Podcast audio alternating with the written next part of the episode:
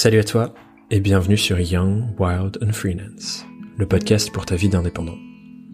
Je m'appelle Thomas Burbidge et chaque semaine je t'accompagne dans les grandes étapes et évolutions de ta vie de freelance en t'emmenant avec moi à la découverte de nos pères indépendants.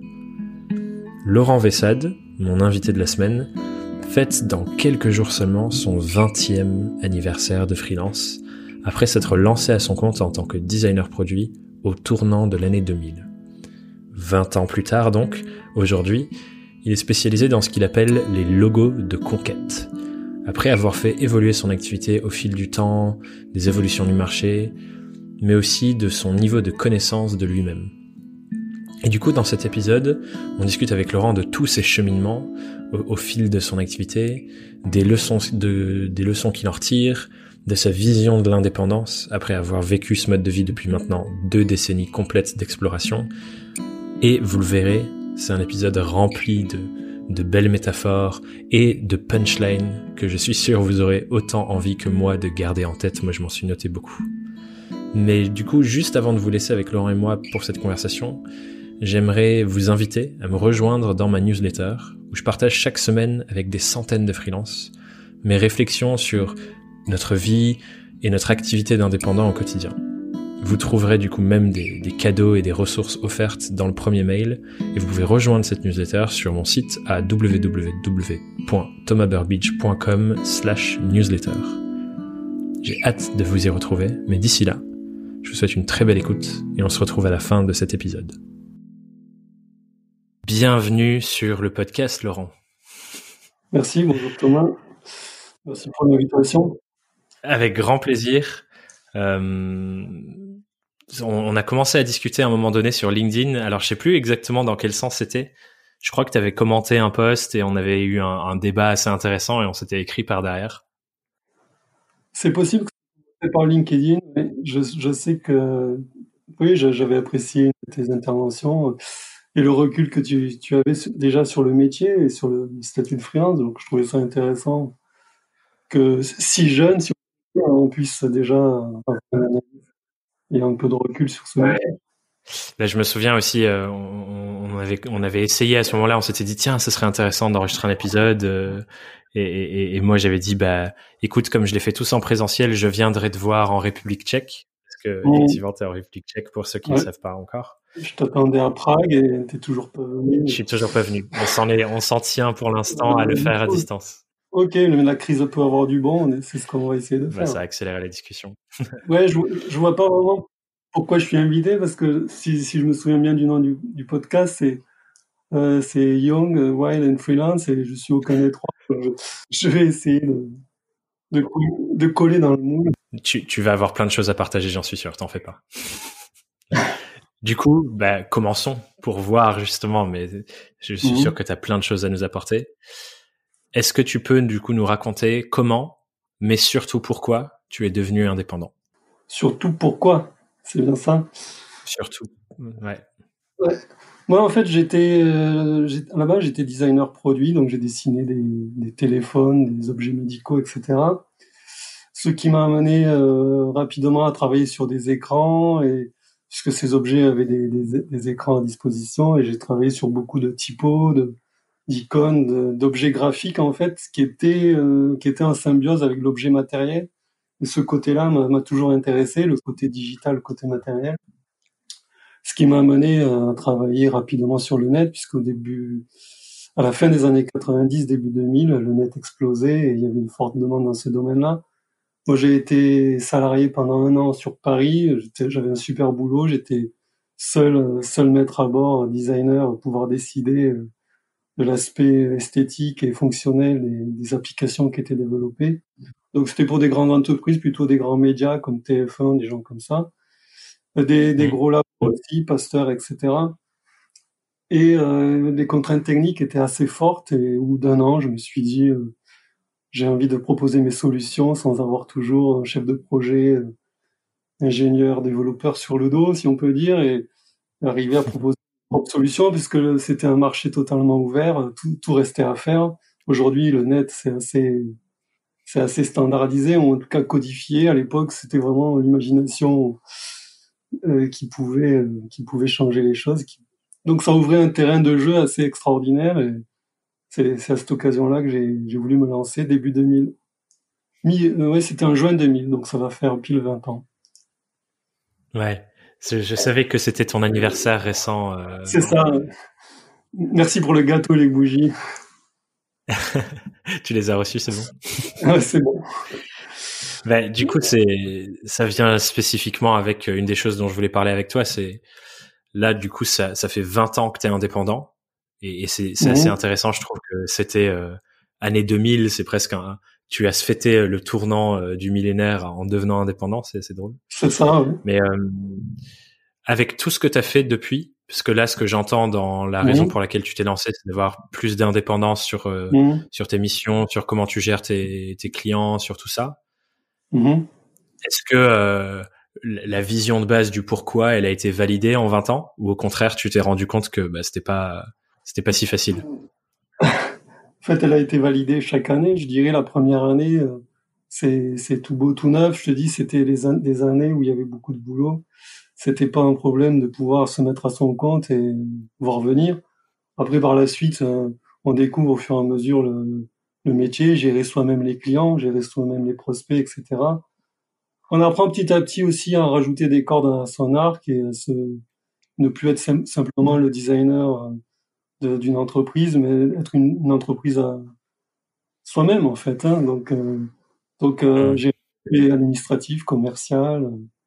C'était, mais je, je, vais, je vais dire, je, je l'ai appris sur le tas, en ayant beaucoup de, de missions d'avance et beaucoup de, une bonne visibilité à ce moment-là c'était relativement facile de s'adapter euh, euh, aux autres, euh, cordes qu'il fallait rajouter, si tu veux. Donc dès le début, c'est allé assez vite sur l'acquisition de clients et ainsi de suite.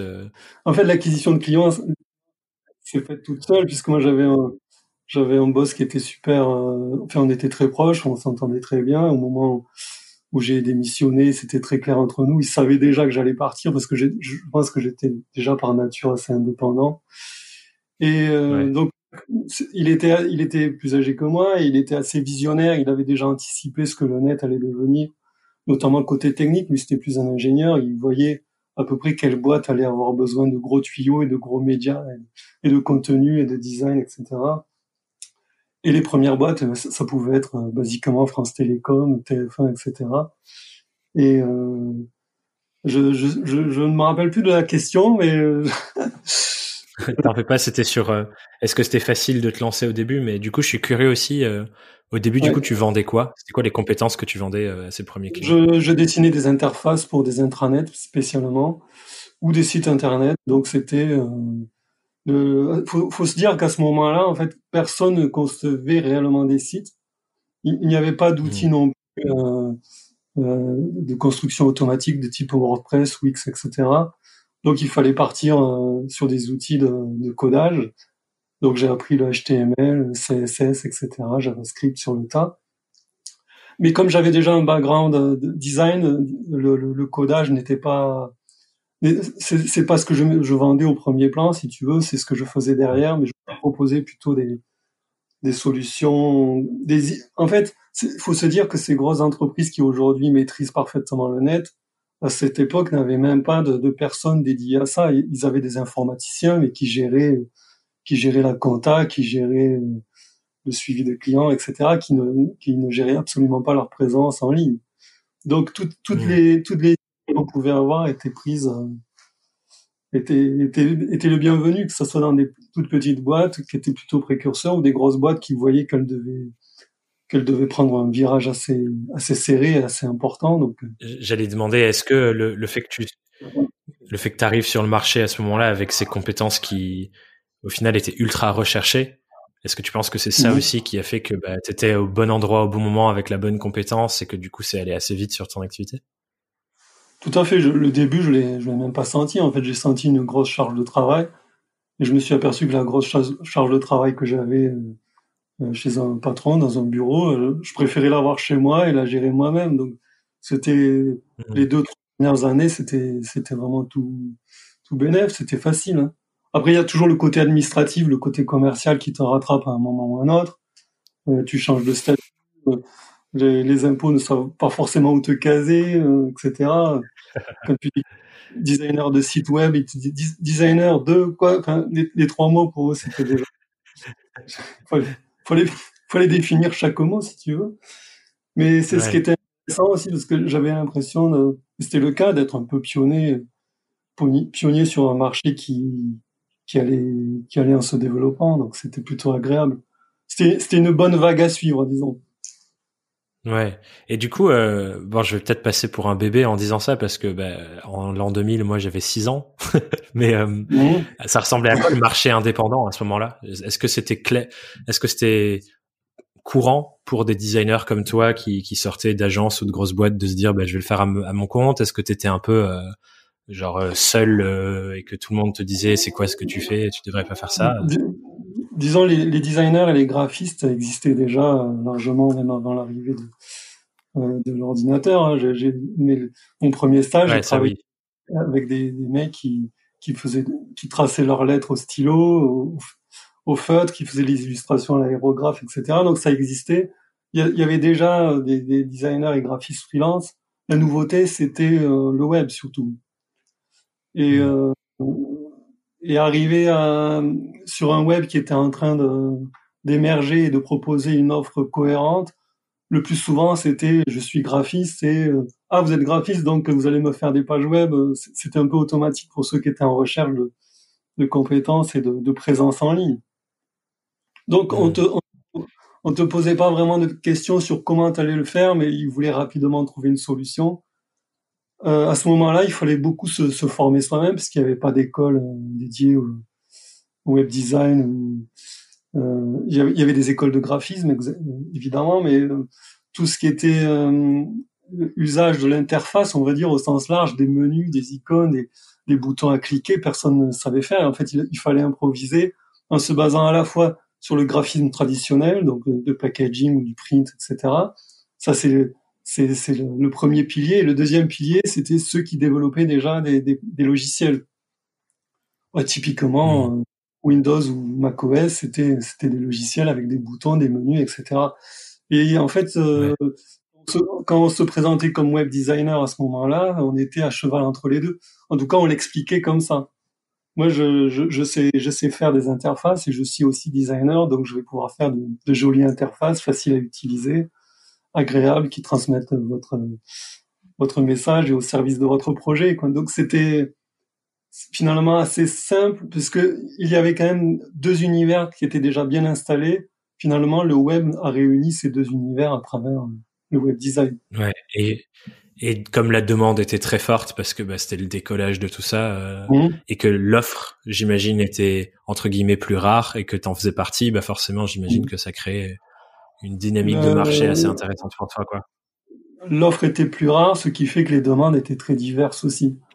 Euh, on pouvait, on mmh. pouvait t'embaucher pour pour faire des des pubs, pour faire un site, pour faire une interface de travail, parce qu'il y avait aussi, euh, on, ça commençait à se, développer du, du, software as a service, donc c'était des, des, des, interfaces de travail. Donc arrivaient déjà les premiers logiciels de comptabilité online, des choses comme ça de facturation en ligne. Bon, bon ceux-là sont arrivés trop tôt. C'est, on pourra en parler. C'est assez intéressant. Il y a des gens qui ont tout vu avant les autres, mais trop tôt. Et ils ont fermé plus vite que les autres. C'est assez, c'est assez drôle. C'est assez triste et drôle à la fois. J'ai eu beaucoup de clients qui avaient des, des, des idées, mais aujourd'hui qui se sont imposés. Ouais, trop visionnaire, quoi. À savoir le logiciel installé directement sur le navigateur. Tu ouvres Chrome ou, Firefox, ce que tu veux, tu as déjà ton, ton logiciel installé. Euh, quand ils, quand ils proposaient ça à leurs propres clients, alors qu'ils étaient réellement en avance, ils se faisaient regarder de haut, parce qu'il y avait des informaticiens qui avaient l'habitude de, de, de, concevoir des logiciels classiques installés sur le, le PC ou le Mac, et ils voulaient pas voir venir. Donc c'est c'est assez, ouais, c'est assez, les, ces premiers clients là, c'est j'ai une forme de tendresse pour eux parce qu'il y avait beaucoup de visionnaires et beaucoup sont arrivés trop tôt avec des idées beaucoup trop en avance, qui avaient parfois dix ans d'avance et qui se sont hein. des fois coincés euh, parce que justement ouais, le, parce que ça... marché n'était pas prêt. Quoi. Les outils, on les avait, hein, tout, ce, tout ce qu'on peut voir aujourd'hui. par exemple, simplement en WordPress où tu peux gérer ton propre site, créer une page, une rubrique, rajouter une rubrique, rajouter du texte, une image, un carrousel, etc. Ça existait déjà, mais euh, le, le, marché n'était pas prêt, le, les clients n'étaient pas là. Ouais, c'est intéressant. Ça pose une vraie question aussi, euh, même pour nous en tant qu'indépendants, de euh, mhm. à quel moment c'est entre guillemets le bon moment pour apporter des, des transitions avec nos clients actuels, mais aussi proposer des choses un peu nouvelles que les gens n'ont pas vues, quoi. Donc c'est vrai que c'est intéressant cette question de time to market. Ouais, c'est ça. C'est exactement ça. Le bon timing euh, est aussi important que la compétence, en fait. Parce que en tant que prix, euh, l'essentiel et l'idée, c'est quand même de toujours développer de nouvelles compétences. Euh, tu arrives avec un, savoir de base, qui soit scolaire, universitaire ou, ou même une expérience personnelle ou professionnelle antérieure. Tu arrives en tant que free, et là, tu vas devoir forcément développer des compétences, aller dans des directions que tu n'avais pas prévues au début. Ça peut être de ton propre, initiative ou, par le biais d'opportunités qui apparaissent euh, sur le marché parmi tes clients. Mais il faut savoir aller assez loin, mais pas trop loin. Tu me fais la bonne transition, Laurent, parce que aujourd'hui, ta spécialisation, elle est toute autre. Sur ta page à propos dans ton site, tu dis, euh, voilà, après mes études, je dessinais des téléphones mobiles. Là, on parlait de ton travail euh, sur le design d'interface au début de ta carrière d'indépendant.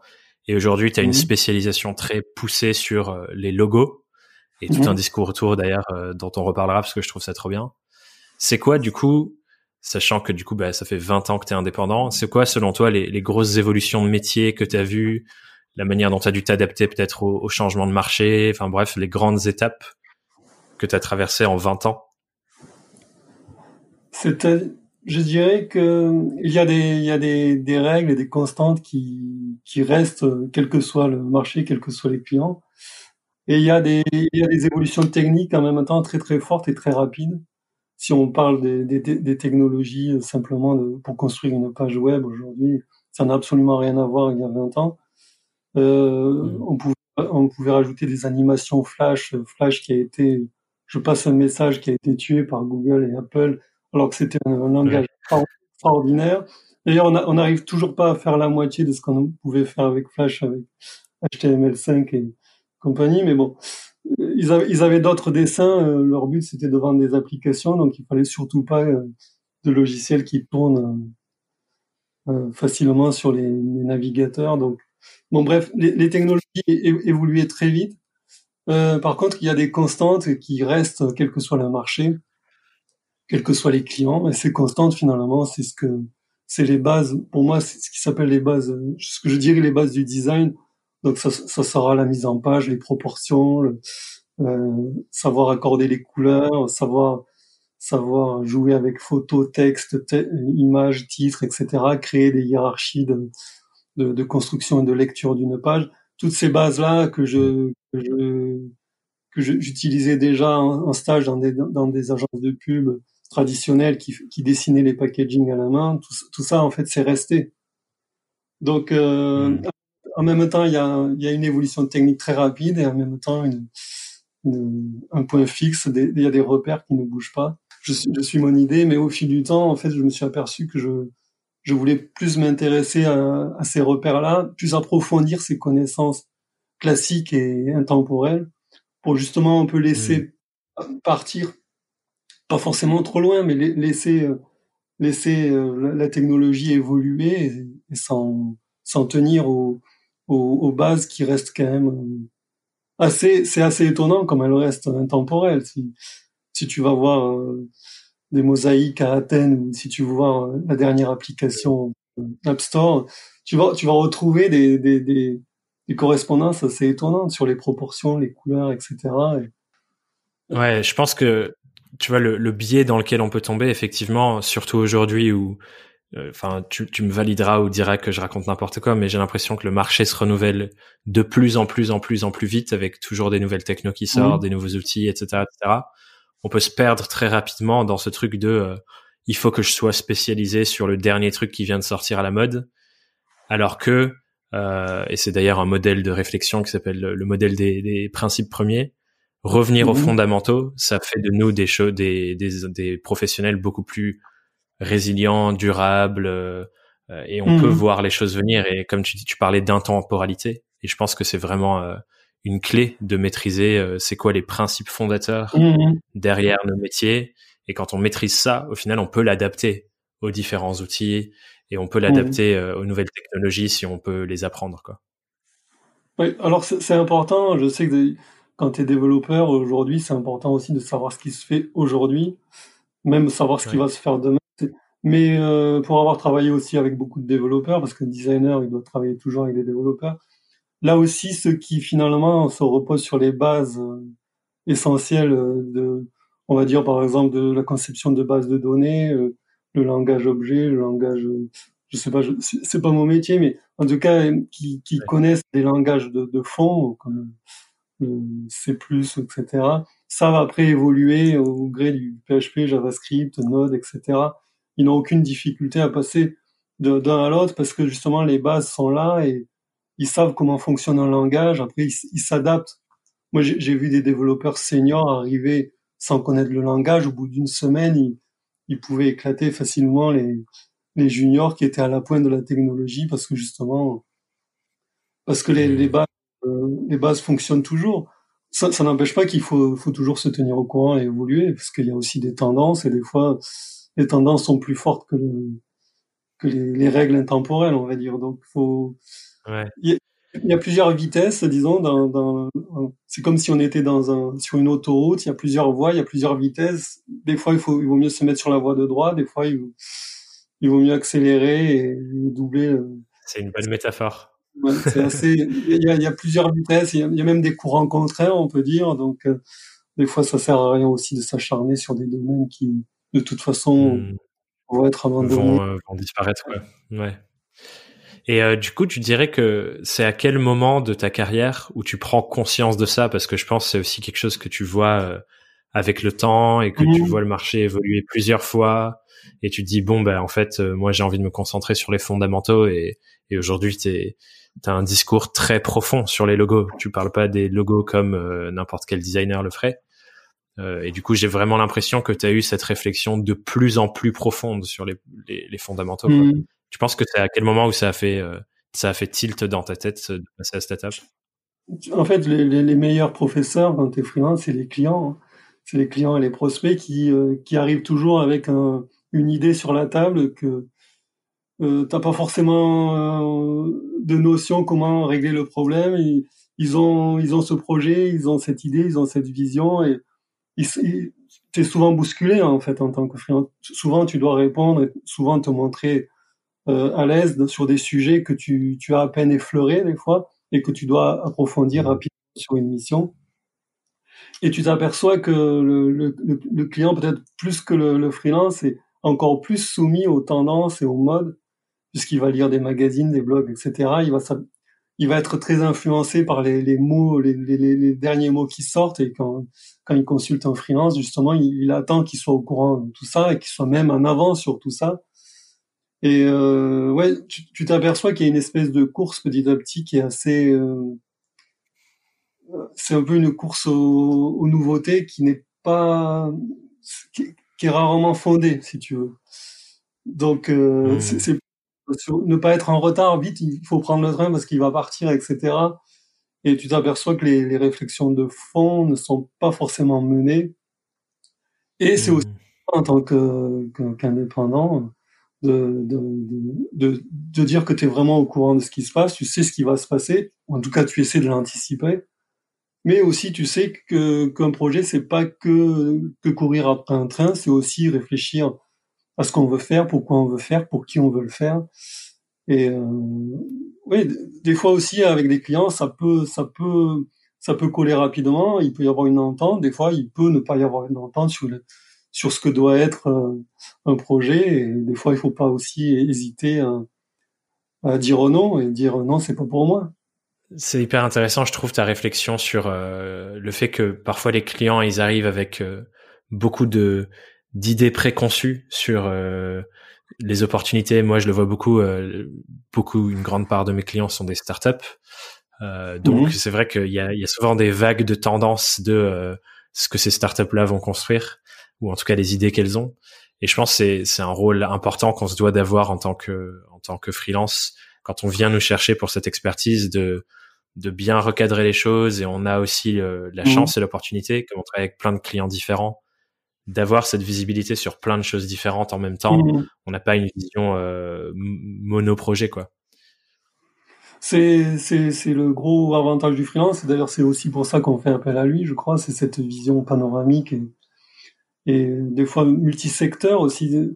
J'ai des clients qui sont des fois à fond le nez dans le guidon sur sur leur projet. Ils ont raison. Il n'y a que comme ça que ça peut avancer. Mais des fois, ça leur ça leur fait du bien aussi d'avoir un regard un peu plus extérieur, d'avoir touché à d'autres domaines et de dire euh, vous, vous êtes par exemple dans ce domaine, mais moi, dans le domaine de la finance ou des banques, j'ai travaillé autrement. Peut-être que cette méthode-là pourrait vous intéresser, ou en tout cas, ça, ça, ça, pourrait résonner avec votre projet. Et puis, ça les amène ailleurs, disons, et ça, ça, ça leur donne un peu plus de, de recul, je crois. Ouais, je pense que c'est un truc. Euh, j'ai l'impression que tu le fais très bien, toi, dans tes projets. Parce que du coup, pareil, en, préparant l'épisode, je suis allé euh, sur ton site et j'ai lu quelques témoignages et j'ai même pris des notes sur des petites citations que j'avais envie de, mhm. de traiter avec toi parce que je vois qu'il y a un angle commun. Et du coup, je vais juste dire des petits morceaux de phrases. Il y a quelqu'un qui disait euh, un, un, excellent dialogue, quelqu'un d'autre qui disait avec quelqu'un qui prend tellement soin de bien comprendre votre personnalité, votre activité, vos envies, vos appréhensions, cela ne peut juste mhm. pas du tout mal se passer. Euh, et la préparation du projet a été au moins aussi intéressante que de le voir se matérialiser. Ce mmh. témoignage-là, je le trouvais euh, vraiment fort parce que j'ai l'impression que ça montre à quel point tu mets de la valeur sur ce truc de l'accompagnement, quoi. L'accompagnement, et tu, tu, tu, viens de dire un mot important, je pense la préparation est des fois aussi importante que le projet. C'est-à-dire que tu as souvent les clients qui viennent te voir avec, le, avec une espèce d'urgence. Et c'est intéressant de, de, de se dire, OK, je comprends votre urgence, mais c'est peut-être le moment de, de réfléchir un peu plus profondément. J'aime bien poser la, question, comment vous voyez-vous dans cinq ans, parce que ça permet instantanément de, de, de mettre une distance euh, sur, le, sur ce qui se passe aujourd'hui, qui est très important, c'est là où tout se passe, mais aussi toujours euh, regarder quand même là où on va, et ce qui permet justement mmh. de, avant même de commencer un projet, tout simplement de faire connaissance aussi, parce que quand, quand, une personne te dit précisément où elle se voit dans cinq ans, tu sais pourquoi elle se lève le matin, tu sais, tu sais pourquoi elle a créé cette marque, ce site, ce produit.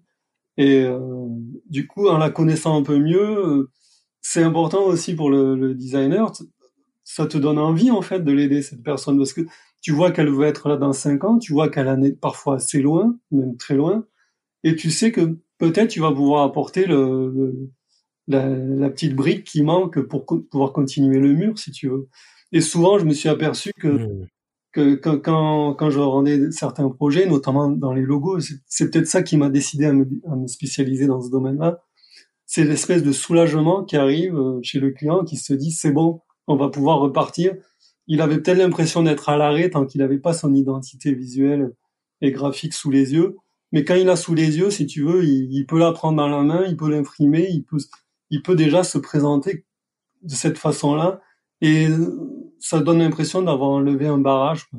Plus, plus enlever un barrage qu'apporter un, euh, du fuel, si tu veux. Plus, plus, comment dire? Ouais. Non, je vois ce que tu veux dire. C'est euh, voilà, les clients, ils arrivent avec des freins et des choses qui les empêchent d'avancer. Mmh. Et c'est une image que je prends souvent d'ailleurs sur l'identité visuelle, parce que je pense que ces freins-là, ils sont aussi au niveau inconscient. Il y a une phrase aussi sur ton site que j'ai bien aimé qui disait ça, c'est chaque entreprise a ses besoins connus ou cachés. Et il y a souvent mmh. plein de besoins cachés qu'il faut réussir à, soulever et aller chercher dans, dans les questions qu'on pose et ainsi de suite. Et, mmh. Tu vois, sur l'identité visuelle, ce que tu dis sur les barrages, je pense que beaucoup de boîtes ou beaucoup de fondateurs, tant que leur identité visuelle, elle est pas, euh, genre ils sont, sont pas mmh. fiers, ben ils, ils sont pas capables de bien vendre leur boîte, quoi.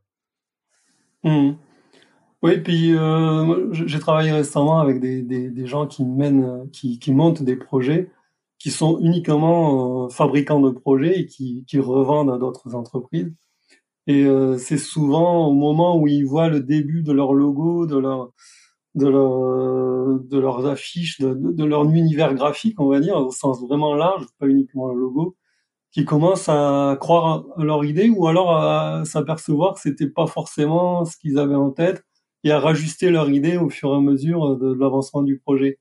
Et c'est intéressant hein, de, de, de, le designer est aussi euh, quelqu'un qui dessine, quelqu'un qui fait des choses avec ses mains. Et des fois, la, la, ce qu'on qu'on fait, ce qu'on crée, contredit la théorie du client, parce que le client, il arrive avec une théorie en quelque sorte. Moi, je voudrais euh, euh, avoir une identité qui dit ça, qui dit ça, etc., qui montre ça de moi. Mais après, en voyant, en l'ayant sous les yeux, il s'aperçoit qu'il va, il va devoir le modifier, il va, il va, il va devoir un petit peu euh, raboter les coins, si on veut. Et, euh, ouais. Euh, en fait, le, côté artisan du, du, designer, euh, avec cet aller-retour entre théorie et pratique, entre entre dessin réel qu'on peut montrer et vision et intention qui sont plus plus verbales, on va dire, cet, ce, ce, cet aller-retour entre le visuel et le et le mot et le texte et l'intention est intéressant parce qu'il est capable de faire évoluer les projets dans, dans un sens des fois imprévu. Ouais. Comment tu fais du coup euh, en début de projet? Tu parlais un peu de cette question que tu poses sur euh, c'est quoi votre vision à 5 ans que tu poses à tes clients? Mmh. C'est quoi du coup euh, Est-ce que tu as d'autres choses que tu peux Enfin, je sais pas si c'est des méthodes ou des questions que tu poses qui permettent un peu de de dépasser cette première couche visible là dont, dont, les clients parlent et voilà ils ont préparé leur truc et tout, mais aller vraiment mmh. toucher le fond quoi de ce qui est vraiment important pour eux. En fait, l'idée au départ, c'est d'apprendre à se connaître, que ce soit par, par téléphone, en, en rendez-vous physique ou par mail, etc. L'idée, c'est de, de laisser parler le client, simplement pourquoi, pourquoi il vient me voir, pourquoi il avait, il a eu envie de, de taper à la porte d'un designer. Et euh, ensuite, moi, j'ai un questionnaire en général écrit. Je, je tiens beaucoup à l'écrit. C'est, c'est, je, je pense que l'écrit permet de, permet au client aussi de, de, de, de mettre sur le papier ce qu'il dit des fois un peu à vitesse et s'en rendre compte en quelque sorte si, euh, si ses intentions sont bien alignées avec ce qu'il a écrit, qu'il a sous ses yeux. Donc je, mmh.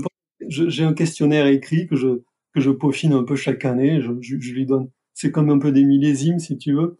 Donc il y a le questionnaire 2018, 2019, 2020 parce, parce que les, les, les, les intentions et les les, méthodes de travail évoluent pas tant que ça finalement. Finalement, je pose toujours à peu près les mêmes questions, mais mais euh, ce questionnaire écrit, des fois, ça, ça peut être euh, une panique pour certains clients qui ont l'habitude de parler de leur projet. Ils, ont défendu leur projet devant des investisseurs, devant des associés, devant leurs employés. Ils, sont arrivés à motiver des tas de personnes.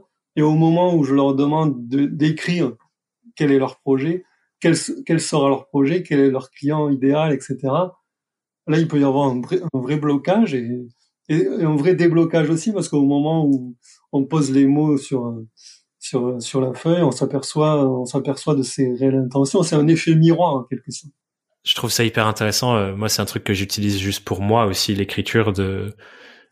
on, en parle beaucoup dans les sujets de développement personnel et tout, euh, les mm. trois pages du matin. Enfin, voilà, être face, comme tu dis, à, face à tes pensées sur la feuille t'en prends plus mmh. conscience parce que ben voilà tu les lis elles sont face à toi et c'est vrai que c'est un exercice je pense qu'on qu'on minimise parce que souvent les prises de brief ben voilà on prend un café on discute euh, c'est au téléphone mmh. mais c'est vrai que cette étape écrite de faire écrire les choses euh, à, ses clients ça peut ça mmh. peut avoir des vraies prises de conscience pour eux quoi. Et je pense ça, ils associent cette valeur à toi aussi du coup. C'est-à-dire que comme ils ont ces prises de conscience dans le cadre du fait de travailler avec toi ben, ça joue aussi sur ben, la valeur que tu leur apportes. Et c'est aussi important parce que c'est une phase où je leur dis souvent en plaisantant, maintenant, ça, on va commencer le projet, ça sera à vous de travailler. En gros, parce que c'est vrai que le, le, le, la première, euh, le, premier travail, la première pierre du projet, c'est eux qui vont la poser. Et des fois, ils sont un peu déstabilisés parce qu'ils ont un peu l'impression de passer une commande et, et en retour de la commande, qu'est-ce qu'ils ont? Ils ont un questionnaire en quelque sorte. Donc c'est mais c'est, c'est aussi ce qui permet de les engager eux dans le projet, de pas être extérieur du projet. Je, je, je déteste l'idée de je vous commande un, produit, un service, une page web, un logo et j'attends. Je, j'essaie toujours de, de, d'intégrer totalement le, client au projet et de, de, de, former une équipe. Souvent, je dis, pendant ces 15 jours ou ces 5 semaines, on va former une équipe pour faire avancer notre projet. Après, ça sera votre projet, mais aujourd'hui, en tout cas, il faut que ce soit notre projet. Je suis pas, je suis pas un prestataire. Vous n'êtes pas. il faut presque arriver à être collègue en quelque sorte. C'est une vision que tu as eue dès le début, ça? Ou c'est quelque chose qui, euh, justement, au fur et à mesure de, de ces 20 ans d'indépendance, tu t'es rendu compte, ben voilà, c'est comme ça que j'ai envie de fonctionner mmh, mmh, mmh. Non, rapidement, je me suis aperçu qu'il fallait faire équipe avec le client, ça c'est clair. Hein. Ceux qui refusent, ceux qui n'ont pas du tout cette culture-là, la culture du projet, savoir que que, que les premiers G en général c'est pas ça, c'est pas ce qu'on veut. Euh, ceux qui euh, qui ont pas cette euh, culture de d'itération, c'est-à-dire on commence sur une première base, on modifie, etc. On discute, on, voit ce qui va, ce qui va pas. De ceux qui attendent juste le, un résultat fini et parfait, c'est le genre de client avec qui j'aurais du mal à travailler, même avec qui je travaillerai pas probablement, parce que dès le dès les premiers dialogue, euh, on, verra qu'il n'y a pas d'accord là-dessus. Et il y, a, une espèce complicité à créer. Moi, moi j'aime sentir que ce projet, c'est mon projet. Et quand je fais, quand je travaille sur un projet d'un client, c'est mon projet. Et je suis encore capable de le défendre aujourd'hui, même si c'est dix ans plus tard. Cool. Je, crois que j'avais lu de, j'avais lu de, ta part, tu parlais beaucoup des questions. Là, c'est un sujet qui t'intéresse, même qui t'obsède, on va dire, de poser la bonne question. Et je crois que s'il y avait une chose à retenir, être euh, être prestataire indépendant, freelance, c'est d'abord poser des bonnes questions. Et ça, je, pense que ça ça regroupe à peu près tous les métiers, euh, que tu sois électricien, développeur, designer ou expert LinkedIn, etc. Euh, il faut d'abord, d'abord, je crois, poser les bonnes questions. Et les, poser les bonnes questions, c'est pas évident. Ça, ça prend du temps des fois à formuler. Mm. Ça prend aussi du temps de se dire que finalement, cette question, elle a pris beaucoup de temps au client pour y répondre, mais elle t'apporte pas grand chose. Donc, il vaut mieux l'éliminer, etc. Tu vois, petit à petit, c'est un peu, c'est une espèce de peaufinage euh, perpétuel d'avoir le, le set de questions. J'aimerais poser qu'une question et que ça suffise, tu vois. Ça serait le but. Je pense que c'est difficile tout encapsulé dans une question, malheureusement. Mais euh, ouais, c'est vrai que. Ouais, tout encapsulé dans une question, ça ouais. Quelle est la réponse? C'est vrai que bah, peut-être que la question, c'est quel est le sens de la vie, Laurent? C'est ça, hein c'est ce qu'on recherche tous. je te rejoins à fond sur ce, ce cette chose-là et tu as raison, c'est effectivement un sujet euh, qui, qui, qui, me passionne parce que ça touche à tout au final, ça touche autant au côté professionnel que, que personnel et du coup je suis convaincu qu'aussi tu t'es posé plein de questions mmh. sur toi pendant ces 20 ans et pas que à tes clients. Et euh, mmh. juste avant, j'avais j'avais envie de revenir un peu sur euh, sur ta spécialisation sur les logos euh, parce que tu as une manière très particulière mmh. d'en parler que, j'apprécie particulièrement. Mais j'ai une, autre question que j'ai envie de faire avant d'arriver sur ça, c'est sur ton site, je crois que c'est la première phrase même. Tu dis en 20 ans de pratique, j'ai acquis une conviction, et là tu enchaînes sur ton discours sur les logos. Moi, j'aimerais bien savoir, c'est mmh. quoi si, si c'est peut-être une grosse question que je te demande, mais si tu regardais en arrière sur ces 20 années, c'est quoi toutes les convictions mmh. marquantes sur euh, ça veut dire quoi d'être indépendant, comment est-ce qu'on comment est-ce qu'on dure aussi longtemps? Parce que 20 ans d'indépendance c'est tout de même une longue période. Il y a une, statistique que tu n'as peut-être pas en tête, mais qui dit que 75% des freelances doivent cesser cessent leur activité en moins de 5 ans parce qu'ils y arrivent pas. Donc, je fais partie de une infime mmh. partie des indépendants qui durent longtemps. Déjà, je crois qu'il faut aimer travailler euh, seul, être euh, réellement indépendant euh, moralement et mentalement, je dirais. Après, euh, pour tout dire, l'histoire de, de, cette crise et du confinement, j'étais assez étonné de lire ce que je lisais parce que c'est beaucoup ont découvert un mode de vie en fait que j'ai depuis 20 ans en quelque sorte sans le masque mais ouais déjà être indépendant dans sa tête et euh, faire son propre emploi du temps décider quelle direction tu vas prendre, etc. C'est c'est plus qu'un indépendant euh, sur le plan légal, si tu veux. Je crois qu'il faut avoir cet esprit-là un peu. Après, euh, quelle conviction L'indépendance, c'est aussi euh, trouver ses propres sources d'apprentissage, si tu veux. Parce que c'est un domaine, on n'a pas encore trop évoqué, mais c'est vrai que tu dois tout le temps apprendre, en fait, tous les jours ou presque.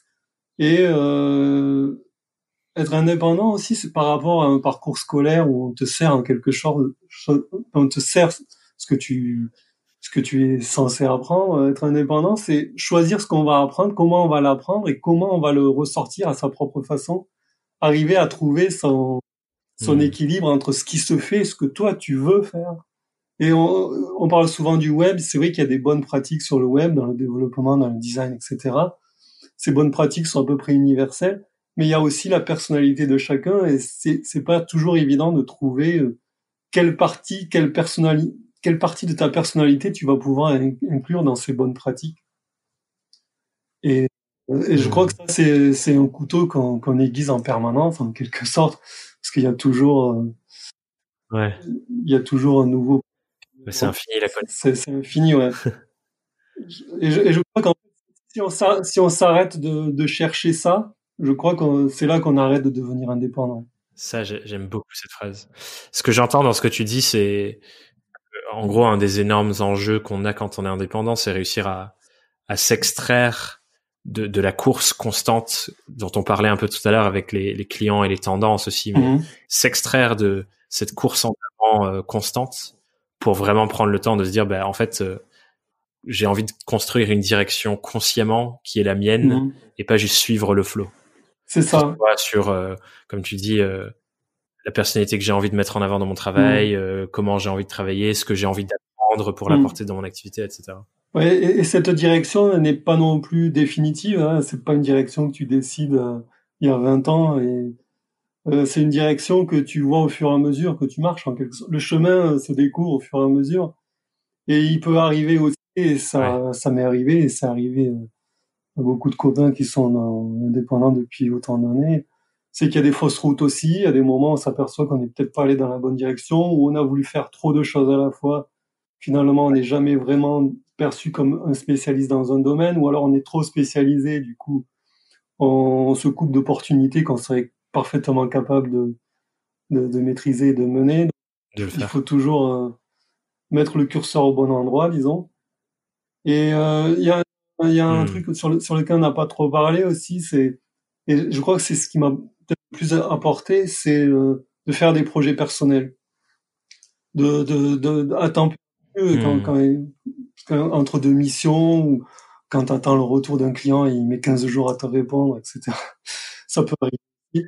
Et euh, d'avoir des, des, des, petits projets personnels, petits ou gros, mais d'avoir toujours une, une espèce de bac à sable où tu vas pouvoir tester des trucs sans enjeu sinon de, de, de, te planter, mais c'est pas très grave parce que tu te plantes pour toi, tu vas corriger, tu, tu peux tester tes idées, pas forcément sur les clients d'ailleurs, c'est pas conseillé sur les clients, mais de, de les tester, de, de les montrer pour, pourquoi pas dans ton portfolio, etc. Mais de, de montrer que derrière il y a une envie de, de, de, de faire des choses pour soi. Et je te dirais même que c'est que c'est ces projets personnels qui m'ont amené les, les plus belles opportunités. Ouais, parce que finalement, c'est réellement représentatif de toi et de ce que tu as envie de mettre en avant et de comment tu as envie de travailler parce que tu es 100% en contrôle. Et quand tu montres ça, j'imagine qu'effectivement, il y a, y a l'effet miroir où tu t'attires les choses qui ressemblent à ça. Mm. c'est ça, tout à fait.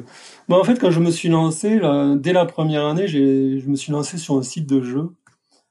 Et euh, je me suis aperçu que j'aimais concevoir des petits jeux pour les autres. En fait, j'aimais pas forcément y jouer, mais j'aimais cette, cette idée, cette mécanique du, du petit jeu, comme du petit jeu électronique, tu vois, qui joue, que tu joues rapidement euh, en cinq minutes. Et euh, j'ai testé l'idée, je l'ai mis en ligne, les gens ont commencé à jouer, j'ai commencé à faire des scores, etc. De, et c'est là où j'ai eu des, des, des, contacts les plus fabuleux, des, des, grands médias qui avaient envie de d'avoir de, ces jeux-là sur leur site, etc. qui m'ont demandé euh, de, de, de, donner, de donner mon avis sur ce qu'ils étaient en train de produire. Parce qu'en fait, quand tu mènes un cool. personnel, tu vas dans une direction, peut-être que tu es, es, le seul à prendre sur un moment, puisque tu es le seul face à ton projet. Et euh, il peut y avoir des moments où euh, cette direction où tu es seul, elle peut intéresser beaucoup d'autres personnes qui n'ont pas fait ce chemin pour y arriver, si tu veux.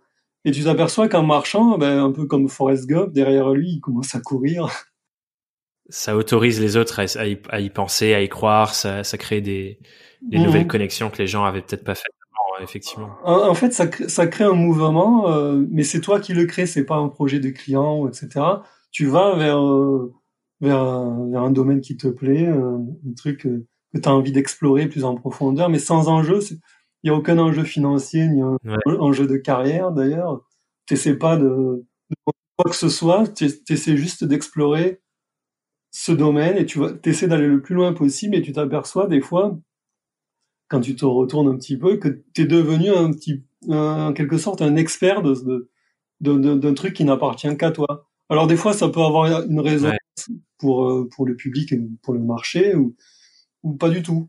Mais mais c'est rare que que ça ne serve pas. Même même les domaines où j'ai aucun écho ni aucune mission commerciale derrière, ça ça je me suis aperçu longtemps après que ça avait enrichi ma pratique euh, sur d'autres points. Donc c'est en fait, quand on est en mission pour un client, on a rarement l'occasion d'aller dans, dans, ces profondeurs-là, si tu veux. Il y a un livre qui s'appelle Deep, Deep Work, qui est excellent, qui justement euh, démontre la nécessité de, de, mener un travail en profondeur pour soi. Bon, c'est une notion assez scientifique dans le livre, mais ça peut être aussi valable dans des professions plus créatives ou, ou euh, la rédaction, etc. D'explorer vraiment très très loin un domaine, même au-delà de, d'une zone où tu pourrais être compris par d'autres, à la limite. S'il y a que toi qui comprends, c'est encore mieux. Parce que ça va, ça va t'ouvrir des, des champs que, que, tu, que tu ne pourrais pas découvrir dans des missions courantes, disons, au jour le jour.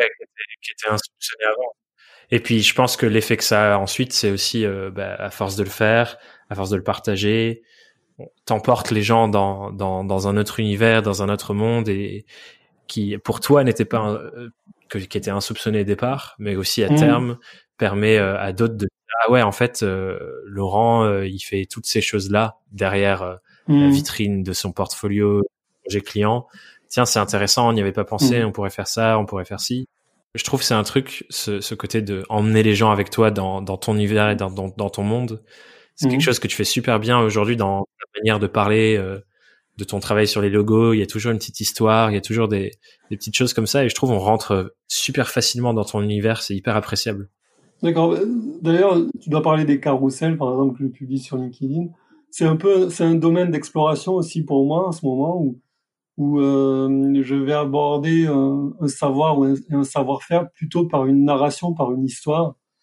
Et c'est, c'est un domaine que hmm. j'ai envie d'approfondir parce que je, je m'aperçois, c'est récent en fait que les que que pour faire rentrer quelqu'un dans son monde, une histoire, c'est un, un petit fil conducteur qui permet aussi de de, de, de, de, faire accéder à des savoirs un peu plus profonds qui sont assez difficiles à, à transmettre de façon théorique et orale ou écrite.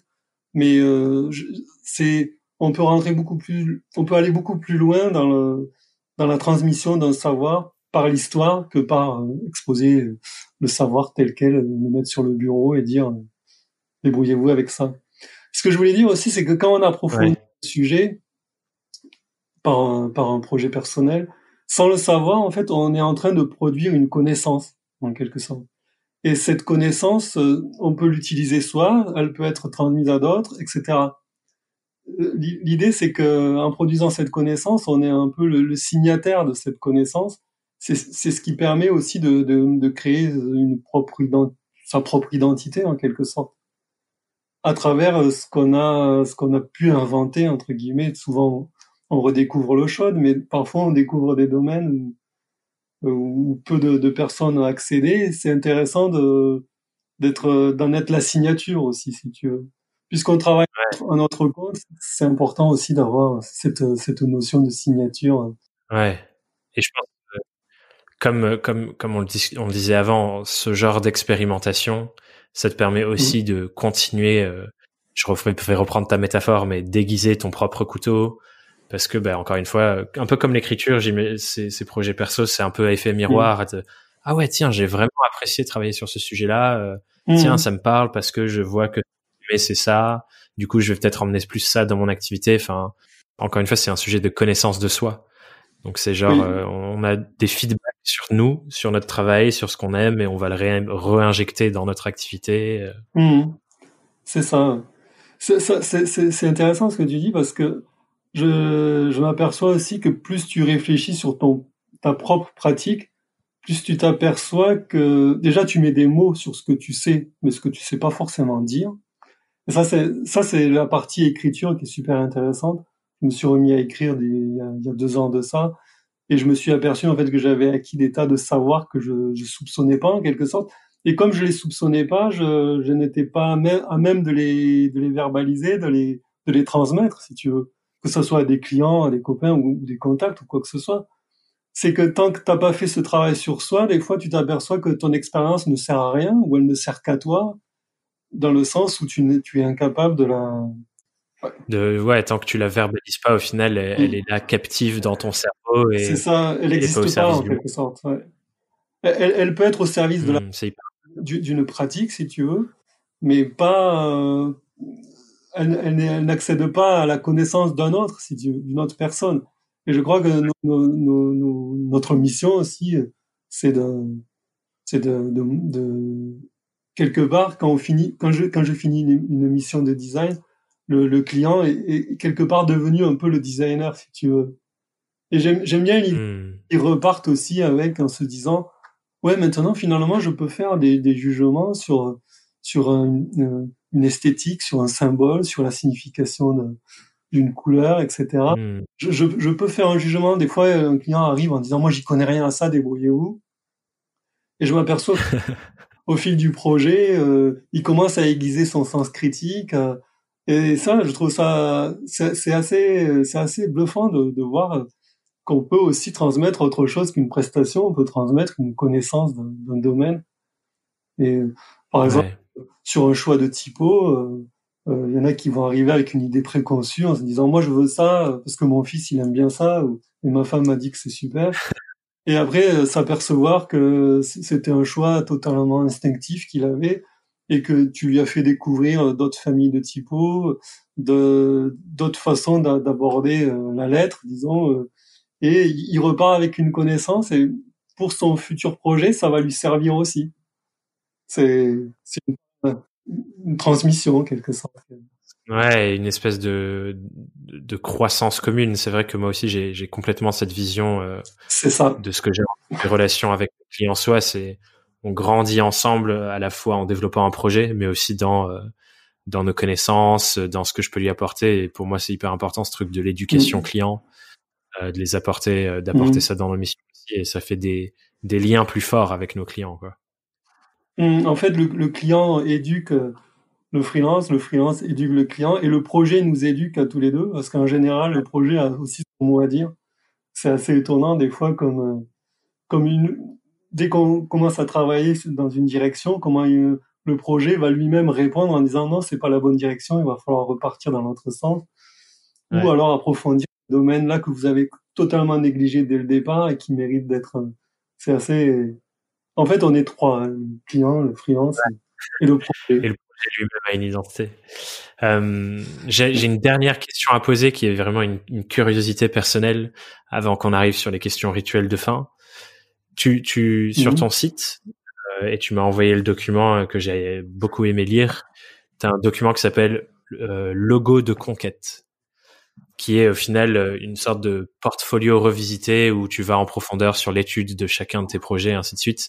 D'ailleurs, c'est mmh. malin euh, le fait de, de, de, de, mettre le, le fait de télécharger ton portfolio avec une adresse mail euh, sous couvert de livre blanc, etc. J'ai trouvé ça plutôt cool. Et, et j'aimerais bien savoir parce que t'es pas seulement spécialisé dans les logos. Les logos que tu crées, tu les appelles du coup des logos de conquête. Et j'aimais bien, j'aimerais bien savoir c'est quoi l'histoire et la prise de conscience derrière le fait d'arriver sur cette terminologie de logo de conquête. Parce que j'imagine que c'est encore une fois une mûre réflexion de, en profondeur sur ce que tu as envie d'apporter, sur le rôle que tu veux donner à ce que tu crées, et ainsi de suite. En fait, euh, le titre est venu à la fin. Je sais pas, euh, j'avais déjà entendu des écrivains qui écrivaient le livre et à la fin ils écrivaient le titre. D'autres commencent par le titre. Le titre, le titre est venu à la fin dans le sens où je me suis posé euh, devant mon Word, j'ai ouvert une nouvelle page et j'ai pris les, les, les, logos qui me semblaient les plus réussis ou en tout cas que moi j'aimais personnellement, j'aurais aimé garder pour moi, mais que j'ai dû lâcher au, au client et que que le client utilise euh, tous les jours. Euh, euh, que le client a, ressenti une vraie satisfaction, un soulagement, une envie de cette envie de se dire ça y est, ça c'est moi, j'ai envie d'en faire quelque chose. Et j'ai repris tous ces logos et, et j'ai, je me suis demandé pourquoi on les a fait, pourquoi il est venu me voir en fait. Parce que une fois, quand on est dans un projet, on n'a pas le temps de se poser tout ce genre, tout ce genre de questions. Et je me suis dit, mais pourquoi il est venu me voir? Je, je, je, le savais quand j'ai dessiné le logo, je, je, connaissais ses ambitions, pourquoi euh, il avait besoin à ce moment-là d'une nouvelle identité, une nouvelle marque, etc. Mais j'ai voulu euh, euh, le faire en son absence, en quelque sorte, et, et, et redémonter le projet, revenir en arrière, si tu veux, un peu comme un making-of. Et j'ai repris les brouillons, etc. Et je, et je me suis aperçu qu'à chaque fois, il y avait une, c'était, comment dire, c'était réellement un, un, un, véhicule en quelque sorte. Ce logo avait pour but de porter beaucoup, beaucoup de choses sur ses, épaules. Heureusement que je le savais pas, parce que des fois, j'aurais eu le stress et le trac de, de ouais, mais euh, oui, oui, derrière il y avait des, des vrais, des vraies ambitions, une, une vraie envie de, de se rapprocher de, de, de type de clients, parce qu'en général, mes clients ont des clients, donc ils, ils veulent un logo parce qu'ils ont aussi l'intention de, de, de, se rapprocher de leur client idéal. J'utilise beaucoup ce mot parce que ça, ça me paraît le plus, le plus pertinent quand, quand on commence un, projet comme ça, de se dire quel est mon client idéal et comment je vais aller vers lui, comment je vais lui tendre la main en quelque sorte. Ouais. Et oui, j'ai eu envie de prendre un peu mes, mes, meilleures réalisations en quelque sorte et me dire euh, euh qui était ce client, euh, pourquoi il est venu me voir, et finalement on a abouti sur ça et qu'est-ce que ça lui a permis de d'atteindre, est-ce que ça a atteint son objectif ou pas, ou est-ce que ça a atteint un autre objectif?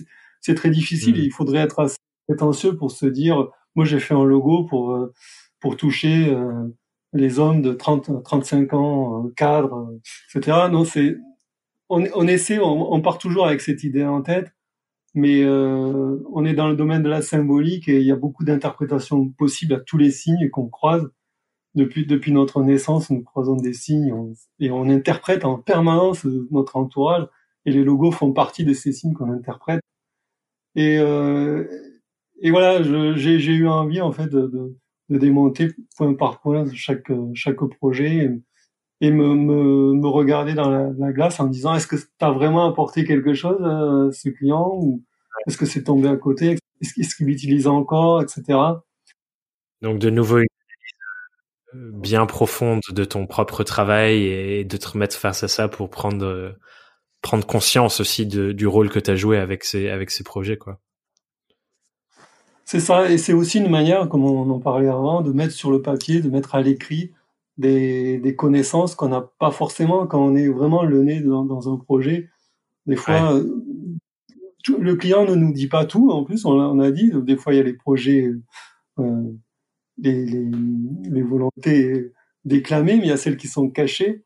Et euh, c'était intéressant aussi des fois de revenir sur des projets qui ont 2-3 ans, même 5 ans, et se dire, finalement, il m'avait pas tout dit, parce que euh, ce logo, il en a fait autre chose et il a utilisé autrement, comme c'était, c'est assez, c'est assez étonnant. Et, et, et le, le fait de le mettre par écrit, ça me permet aussi de, de, de savoir ce que je sais, si je peux dire, mmh. et de pouvoir ouais. le transmettre à mes clients et prospects.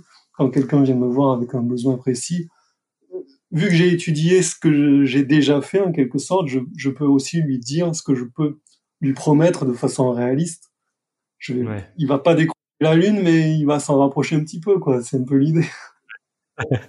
Trop bien, euh, merci pour ce partage. Euh, ça, ça, ça, répond très bien à, ma question de curiosité. Euh, on va arriver du coup sur les questions rituelles de fin. Euh, j'imagine que la première, tu aurais plein d'histoires à nous raconter. Mais la première, c'est du coup, euh, en 20 ans d'indépendance, c'est quoi le plus gros challenge euh, face auquel tu t'es retrouvé et comment est-ce que tu l'as dépassé?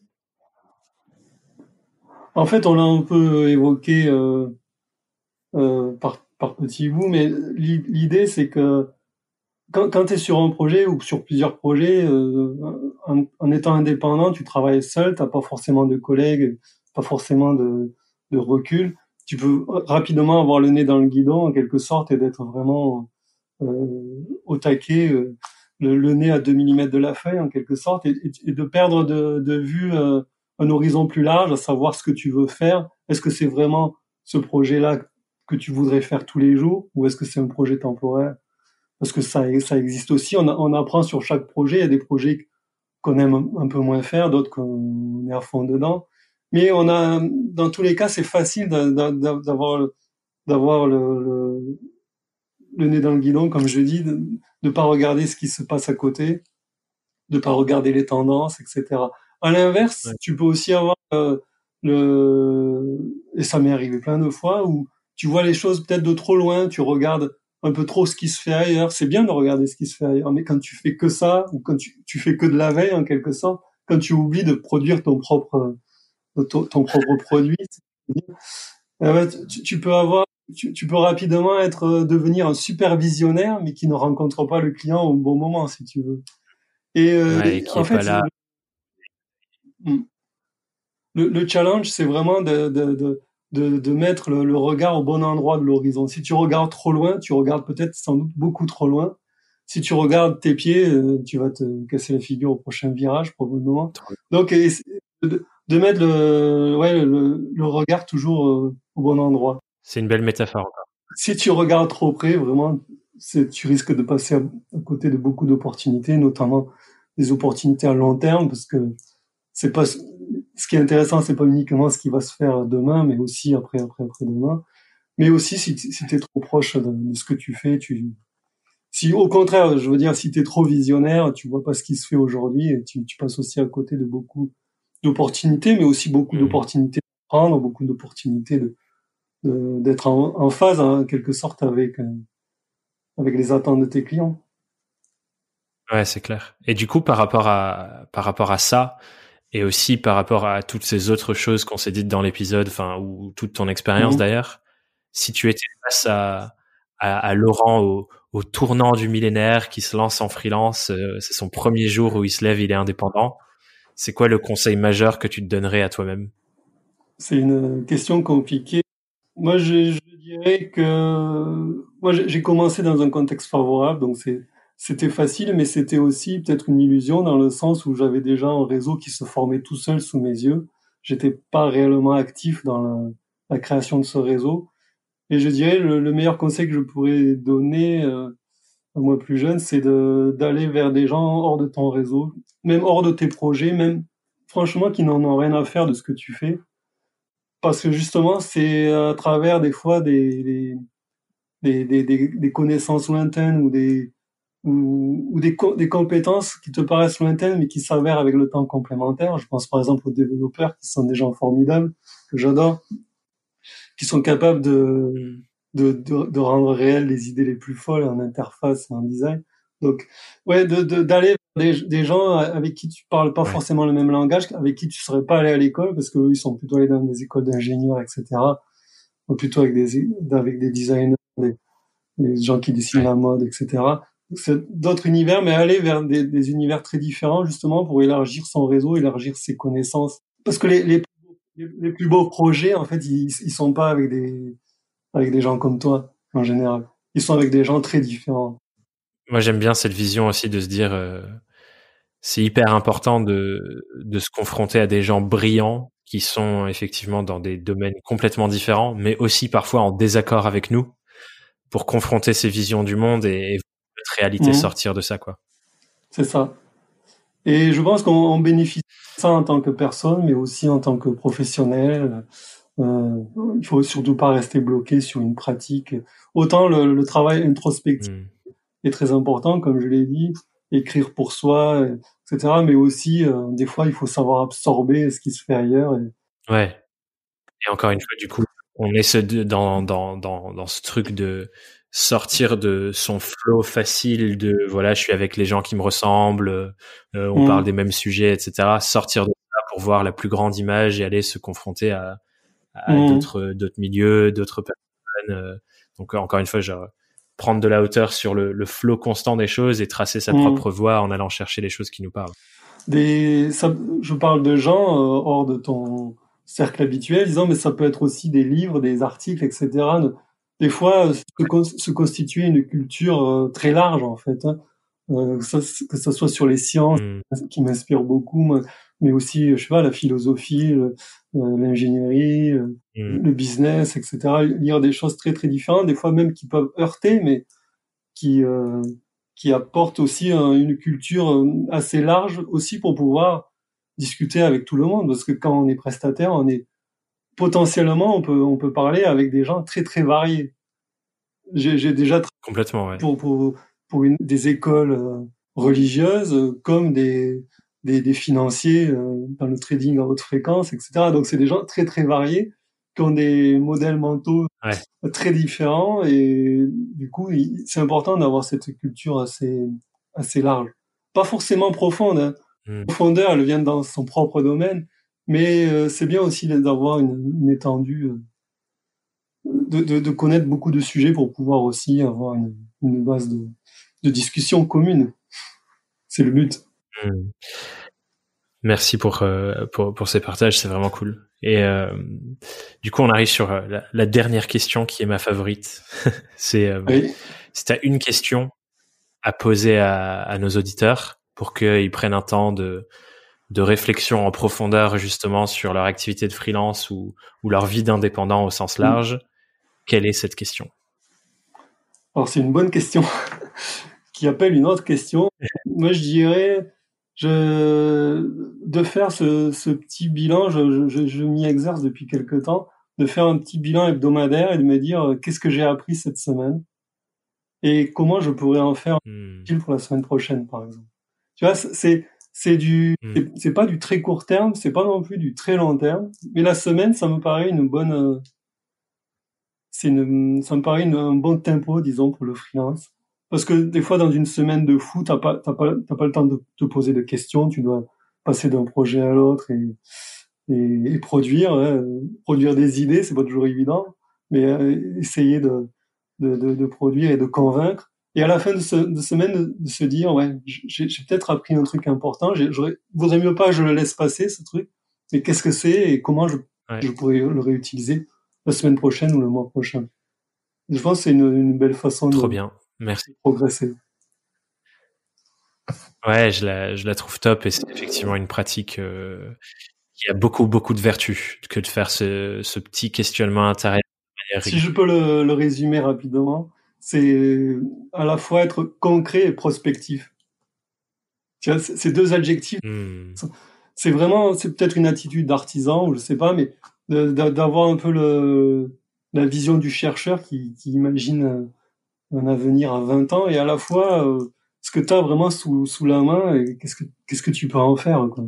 Ça, c'est, je trouve c'est assez. Hmm. Je trouve c'est c'est une bonne euh, un moyen de progresser euh, euh, de semaine en semaine, progresser au jour le jour. Ça me paraît un peu ambitieux. Je lis beaucoup de choses là-dessus, mais peut-être qu'on progresse tous les jours, mais on arrive à progresser chaque semaine, c'est déjà pas mal. Ouais, et puis euh, merci pour euh, cette bonne conclusion. Tu résumes bien euh, notre discussion avec ces deux mots, donc, donc c'est chouette. Merci pour ça. S'il y a des gens qui veulent aller approfondir euh, en savoir un peu plus sur toi, suivre ton travail, où est-ce que je les envoie? Tu peux les envoyer sur mon site d'abord et, sur LinkedIn. Je suis. Donc ton site c'est euh, vsad.fr, c'est ça? Vsad.fr. Et sur LinkedIn, euh, lien en commentaire. lien en premier commentaire. Ah, lien en premier commentaire, ce sera dans la description pour tous ceux qui veulent aller intéresser. Merci Laurent pour euh, pour cet échange, vraiment Merci Thomas. Euh, je suis ravi de t'avoir accueilli et on se dit à bientôt. Merci pour tes questions, à bientôt. Alors, euh, je sais pas trop par où commencer pour faire un petit bilan de cet épisode de temps. Il est des riche d'apprentissage que je trouve vraiment important pour nos activités respectives. Euh, J'ai adoré avoir cet échange avec Laurent et je pense que ça relate bien de la prise de recul que l'on se doit d'avoir sur son activité pour qu'on puisse chacun petit à petit en faire quelque chose de réellement sur mesure pour nous. Et on voit bien aussi dans, cet échange comment les itérations successives, à la fois des questionnements euh, plus d'introspection, mais aussi de la diversité des expériences qu'on peut avoir euh, avec nos clients et sur le terrain, et, et que c'est justement cette itération successive, le fait de constamment revenir et se poser de nouvelles questions, qui permet de se rapprocher toujours toujours plus de ce qu'on souhaite vraiment construire pour soi. J'ai bien aimé la, métaphore de Laurent qui dit que c'est un couteau qu'on ne cesse d'aiguiser. Et j'adore cette image et j'espère qu'elle te plaît tout autant. Donc si cet épisode t'a plu, ce serait vraiment fantastique que tu puisses euh, laisser une note de 5 étoiles et un commentaire sur Apple Podcast ou alors ton, ton application d'écoute préférée si tu es sur Android. Parce que c'est vraiment ça qui m'aide le plus à, à porter ce projet et ce podcast dans les oreilles de nouveaux indépendants. Et d'ailleurs, j'avais envie de dire un grand merci à, à Coco Freckles de son pseudo, qui disait dans, dans son commentaire récent que les épisodes de Young World and Freelance la mettaient vraiment dans un super état d'esprit dès le matin. Et, et j'adore recevoir, euh, recevoir et lire vos feedbacks et voir comment ces contenus vous accompagnent dans votre quotidien. Donc merci à Coco Freckles et merci à toi euh, pour euh, le commentaire que tu laisseras aussi. C'est trop cool.